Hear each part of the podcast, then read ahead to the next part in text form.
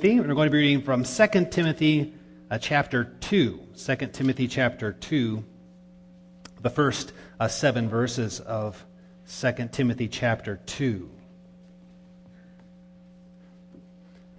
We'll also be looking in just a moment in the back of our Psalter hymnals at the Heidelberg Catechism, Lord's Day 24. In just a moment, we'll read from Lord's Day 24. But first, let's read our text uh, from 2 Timothy chapter 2, that's found on page 1181. 2 Timothy chapter 2, the first uh, seven verses. You then, my child, be strengthened by the grace that is in Christ Jesus. And what you have heard from me in the presence of many witnesses, entrust to faithful men who will be able to teach others also.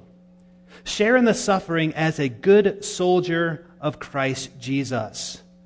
No soldier gets entangled in civilian pursuits since his aim is to please the one who enlisted him.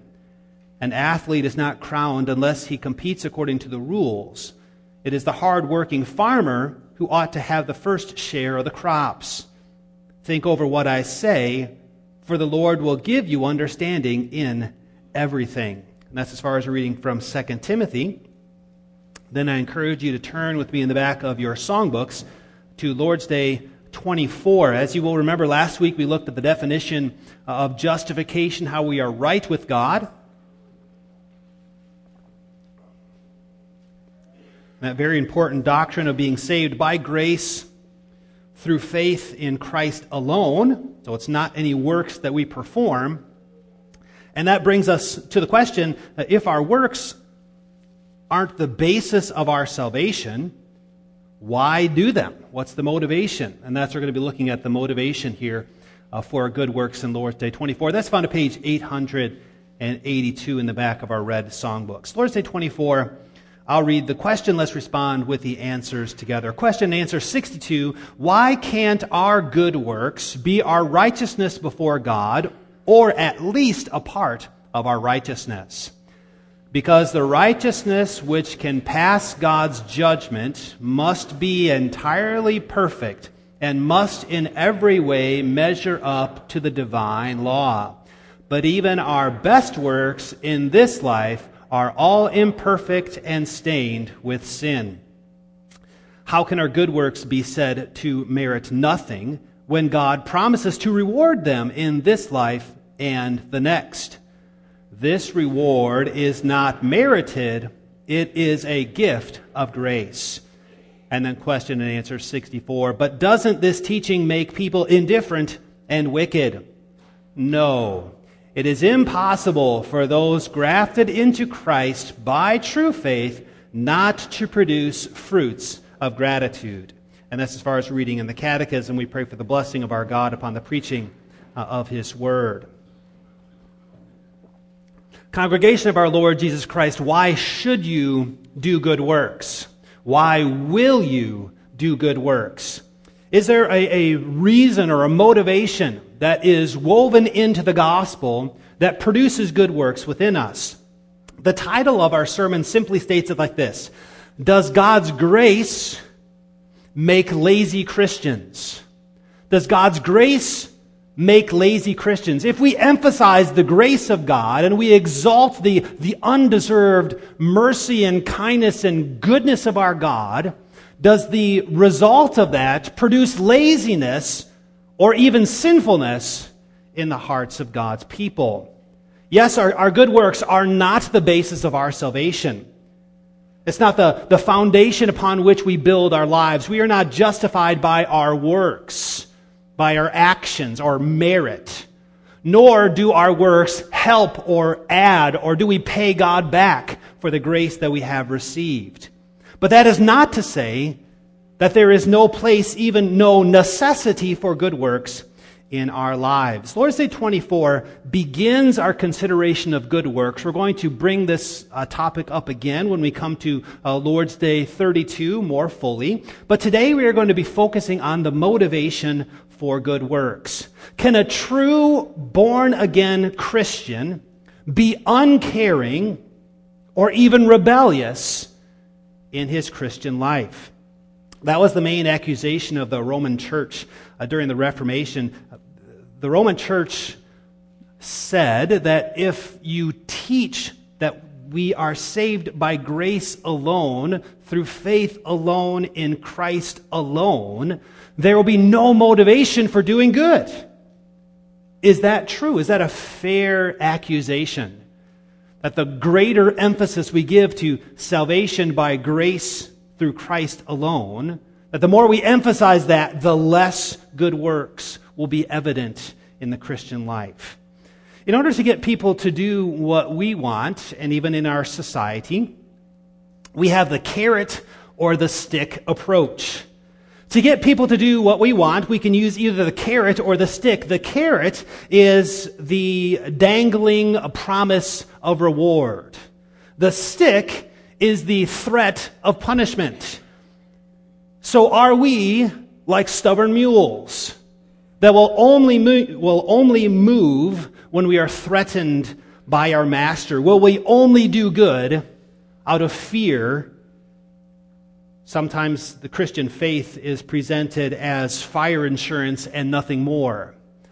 The reason I'm a Christian is because I don't want to go to hell, and I will believe just what is necessary in order to avoid condemnation, and that is the extent of my faith, and I never seek to grow beyond that. But is it possible? Is it possible for us to truly grasp, to understand what salvation is, and not be motivated to live a life of faithfulness and obedience. Well, this morning we consider this theme. Jesus Christ both saves and renews his people by the Spirit so that we obey and will do good. So Jesus Christ, who saves us, is the same God who renews us. And the consequence is that we have a desire and the ability to obey and to do good.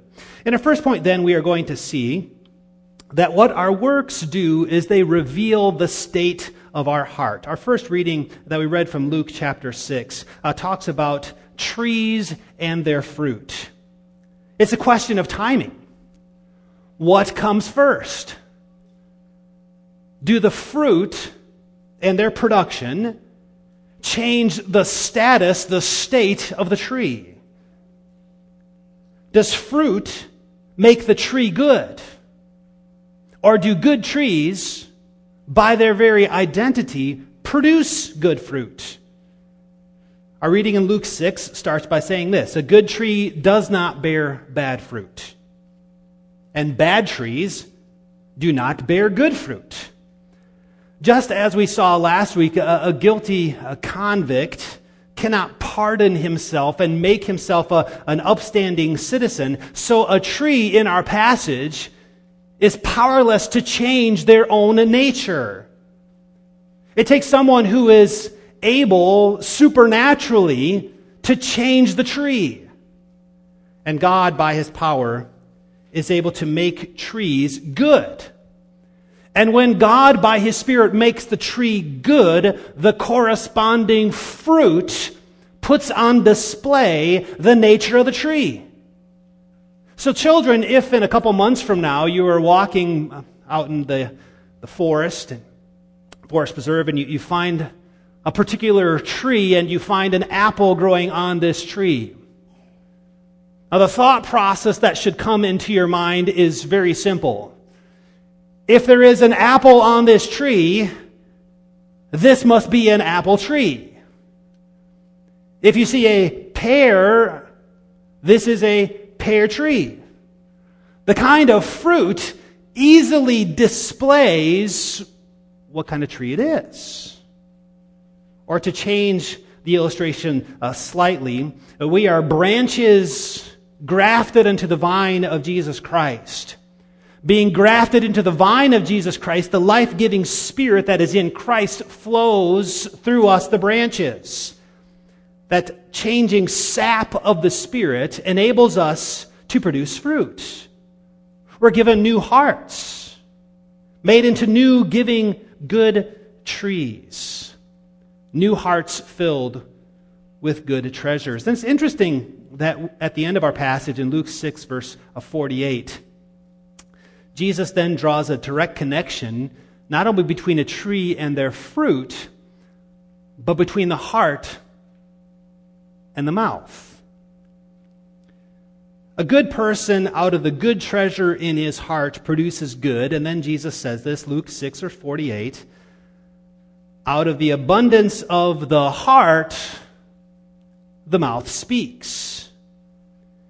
In many ways, the heart and the mouth are the closest and most consistent parts of our bodies. Although we may be able to restrain our external actions with what we do with our hands, the mouth is often the clearest example of what truly lives within. If you, if you talk to a person in a familiar setting, if they're speaking off the cuff, what you hear from their mouth indicates what's living within. In this way, the words of a Christian should be the most clearest indication of what lives within them. People cannot see what's in your heart. I cannot pierce into your flesh and see the condition of your heart. But I can hear. I can hear the words that are spoken. Now, when we talk about good works, most of us tend to think uh, good works are like, um, you know, building someone's house or, or, fixing their house. If a, you know, a hurricane has uh, affected someone's house, we go and do these extraordinary works, feeding, feeding the hungry, you know, visiting uh, people who are in the hospital and things like. Now, these are all good works. But one area that is sometimes neglected when it comes to good works is the very area that Jesus focuses on. What area does Jesus bring to the forefront as the clearest explanation to, to show, to illustrate what lives within? He speaks to our words, to our mouth. One area that we sometimes neglect with our good works is our speech. Speaking the truth in love. How often in our, in our homes don't we tear down with our speech? Don't we destroy with our words? Jesus is saying your, your, your mouth, your words, how you speak shows what lives within. So as God's people, what kind of speech should be filling our home? So What kind of words should be heard in our lives? As Jesus said, your words are be full of grace, seasoned with salt, useful for building others up. That's one of the clearest ways in which we show that lives within what lives within our hearts. The fruit of obedience and holiness made evident in how we speak and what we say. So, being filled with the Holy Spirit means that we have been grafted into Christ, and being grafted into Jesus Christ means that we will produce fruit. This is irrefutable logic that our uh, question and answer here gives, as well as Jesus teaches us in our passage. The irrefutable logic is this apple trees produce apples, pear trees produce pears. And contrary to the teaching of evolution, horses give birth to horses. Jesus, by his Spirit, changes our nature so that what comes from us, what flows from us, is in accordance with our new nature. Jesus makes Christians, and Christians live holy lives. Our external life puts on display what Jesus is already doing within us. So, getting back to the question, is it possible for a true born again Christian someone who has been justified, someone who has the Holy Spirit living within them, someone who's already been grafted, joined to Christ by faith, is it possible for this person to remain uncaring or even rebellious in their lives? And the answer, question answer 64, is very clearly no. It is impossible for a born again Christian, a spirit filled Christian, a joined to Christ by faith Christian to be uncaring about their Christian life, about the life of obedience. Why? Because we have a new heart. Because we're good trees. Because we have new desires. We have a new will and way. We can't help it and we don't want to avoid it. We want to do that which is pleasing to God. Now, that is not to say that once you become a Christian, you stop sinning. No, Christians can and still do commit sin. But the sins that we commit are now contrary to our new nature. It is not that good works are out of place in the Christian life. It is sin that is now out of place in the Christian life. Sinning is contrary to our new nature. Sin cannot and will not remain in the Christian life. Through the process of sanctification, the old man is being put to death, burned away, purified, so that we grow and grow and grow until the last day we will arrive at perfection. Jesus says this in John 15 Whoever abides in me bears much fruit. So, to summarize our first point, good works are now the part of the Christian life. It is consistent with a new, justified, born again nature. Wickedness and rebellion, these are out of place and contrary to the truth of who we are. God is not dealing with rebellious children who don't want to obey. God is dealing with adopted, loving, and loved children who are obedient and want to obey. Our desire is to be holy and obedient. As we read earlier in 2 Timothy, to be a worker approved by God, someone who has been enlisted, serving to the pleasure of the one who enlisted us. Doing good is not how we earn our position. Doing good, producing fruit doesn't change us into good trees. It's because we are already good trees that we produce fruit. Well, as we now transition to our second point, this first aspect of the necessity of our good works and the fact that we are not saved because we do good, that is not to say that God does not reward the good that we do. It is also true that God does reward the works that we perform. Now that we understand the ground and motivation of, our, of these good works, our second point, we consider the rewarding of the good works that we perform. So we have to keep, and this is where heresy creeps in so easily. If we get the order wrong, it's like with, um, with the math order of operations. If you don't do the order of operations correctly, you're going to get the wrong answer. Okay? First point, don't forget this. Your salvation, saved by grace through faith in Jesus Christ alone. He makes you a new tree, justified on the basis of Christ and His merit alone. That point can't be forgotten. Now, moving on to our second point, what do we do with these promises in Scripture where God very clearly says, I see your works and I reward the works you do in faith? This is also true, and we shouldn't be ashamed of this fact.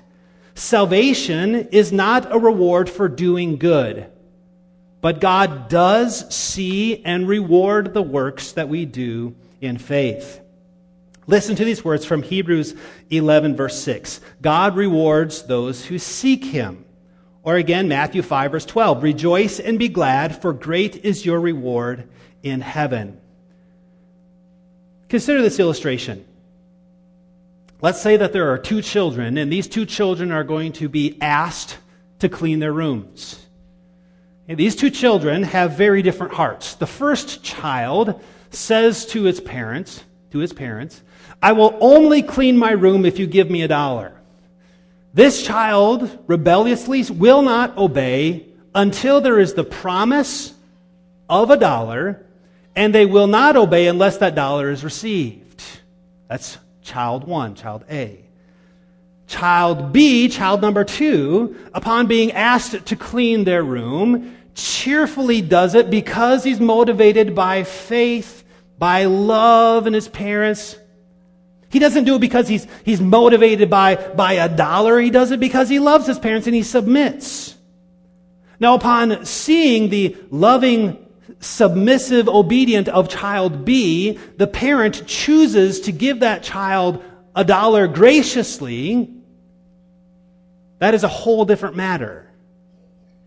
The child who, who obeys because he has promised a reward and expecting a reward, is motivated by merit, by works. That is not a Christian.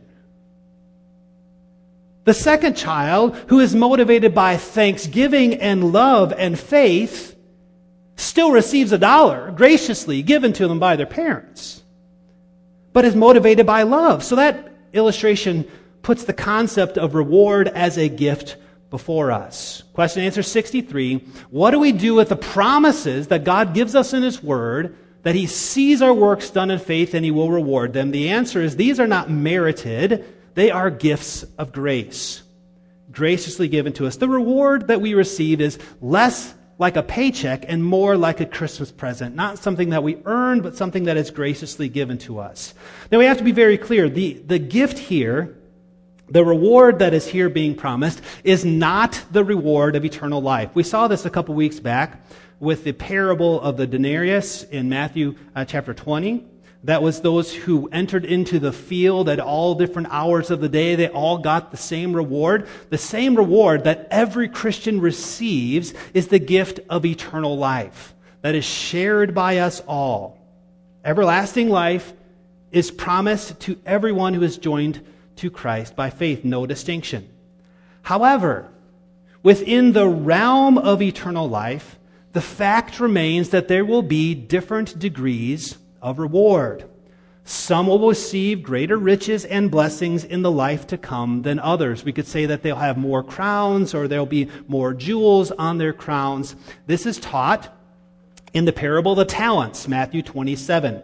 One servant receives 10 talents, gains 10 more. The master says, Well done, good and faithful servant. You've been faithful in little. Now receive much. Enter into the joy of your master. The servant is graciously rewarded for using the talents that the master had given to him. This servant has no thought of reward and no claim of merit, but the master still sovereignly, graciously chooses to reward that servant for faithful service. Or again in Ephesians 2 verse 10, we are his workmanship. We are created in Christ Jesus for good works, which God prepared in advance that we should walk in them. So we are created in Jesus Christ for good works, and we are enabled to do the good works that Christ prepares in advance for us to do because we are enabled to walk in them.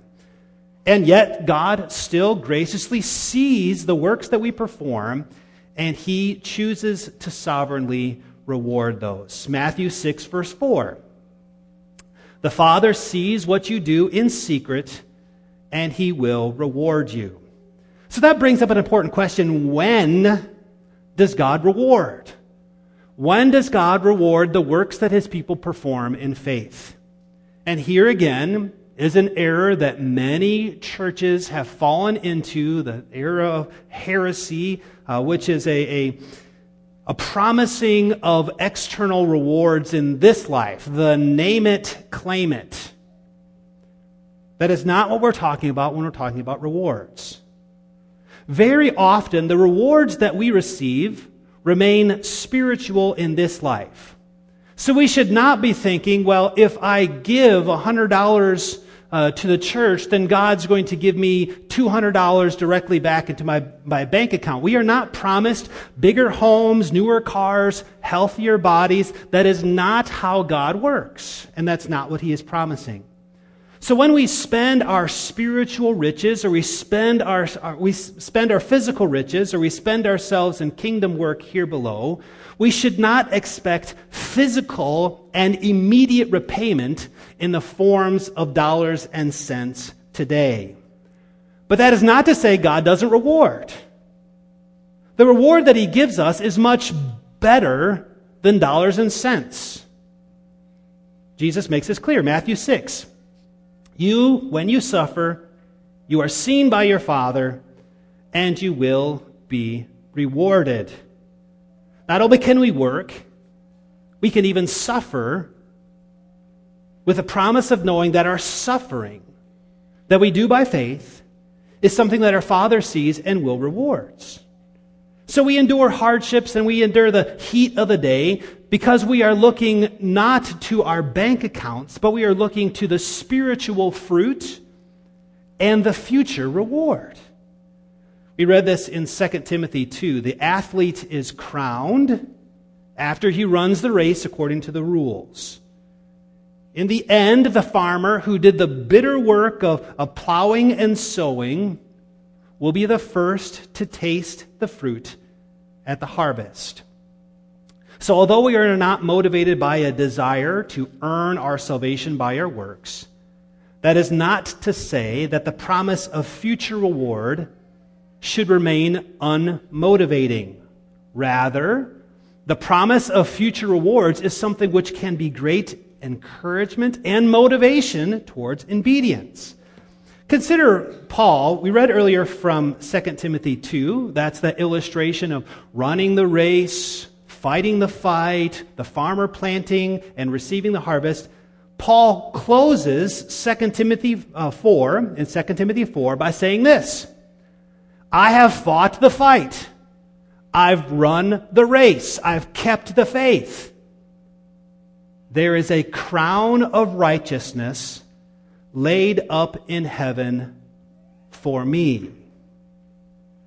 Although re- the reward that God tends to give us in this life is internal and spiritual today, there will be visible and external rewards in the life to come and the promise of an inheritance kept in heaven for you, that the crown of righteousness that Paul refers to, should be a great encouragement and motivation to us as Christians to run the race, to fight the fight, to plant the seeds, to do the work that God has called us to do.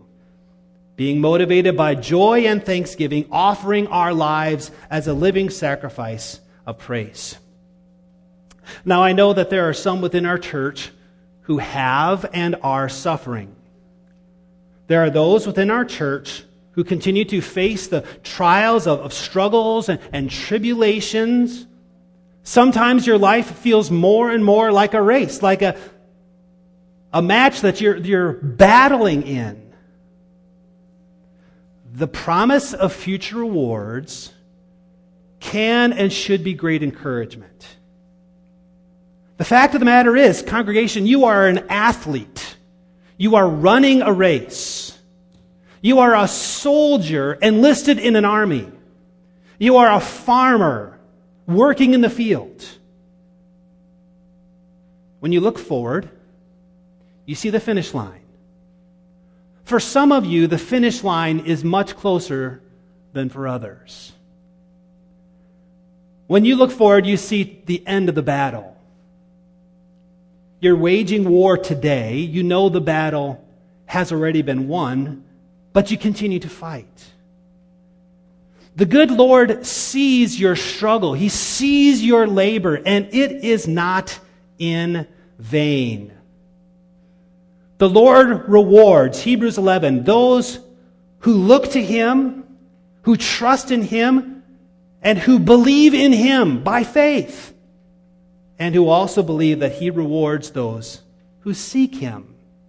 So, brothers and sisters, I don't know where your finish line is. But don't give up. Run the race. I don't know when you will finally reap the harvest. But don't give up. Be the farmer. Plant the seed. Do the work. Not working for your glory, not working for your own honor, being motivated by thankfulness, motivated to give your life as an offering of praise. As 1 Corinthians 15 concludes, therefore, my dear brothers and sisters, stand firm. Let nothing move you. Always give yourself fully to the work of the Lord because you know that your labor in the Lord is not in vain. To conclude, can a tree make their fruit good? Can a leopard change their spots? Surely not. But a tree that has been made good will produce good fruit. Jesus Christ saves and renews his people so that we desire to obey and do good. The promise of future rewards both comforts and encourages us as we seek to honor the Lord in all that we do. Because the Lord sees what is done in secret. And on the last day, he will reward you and make it known. Amen. Our Father in heaven, we thank you for this encouraging word about the promise of future rewards. And although we acknowledge that any reward we receive is not merited, we don't earn it. We thank you that you have promised graciously to reward the work that we do by faith. We pray that this promise of future rewards would be a great encouragement and comfort to us as we face the trials and struggles and tribulations and hardships of this life. May we not give up, O Lord. May we stand firm. May we run the race. May we fight the good fight, knowing that there is kept in heaven a crown of righteousness, a reward and inheritance kept in glory for us that will be ours on that last day. We thank you for this comforting truth. We pray these things in Jesus' name. Amen.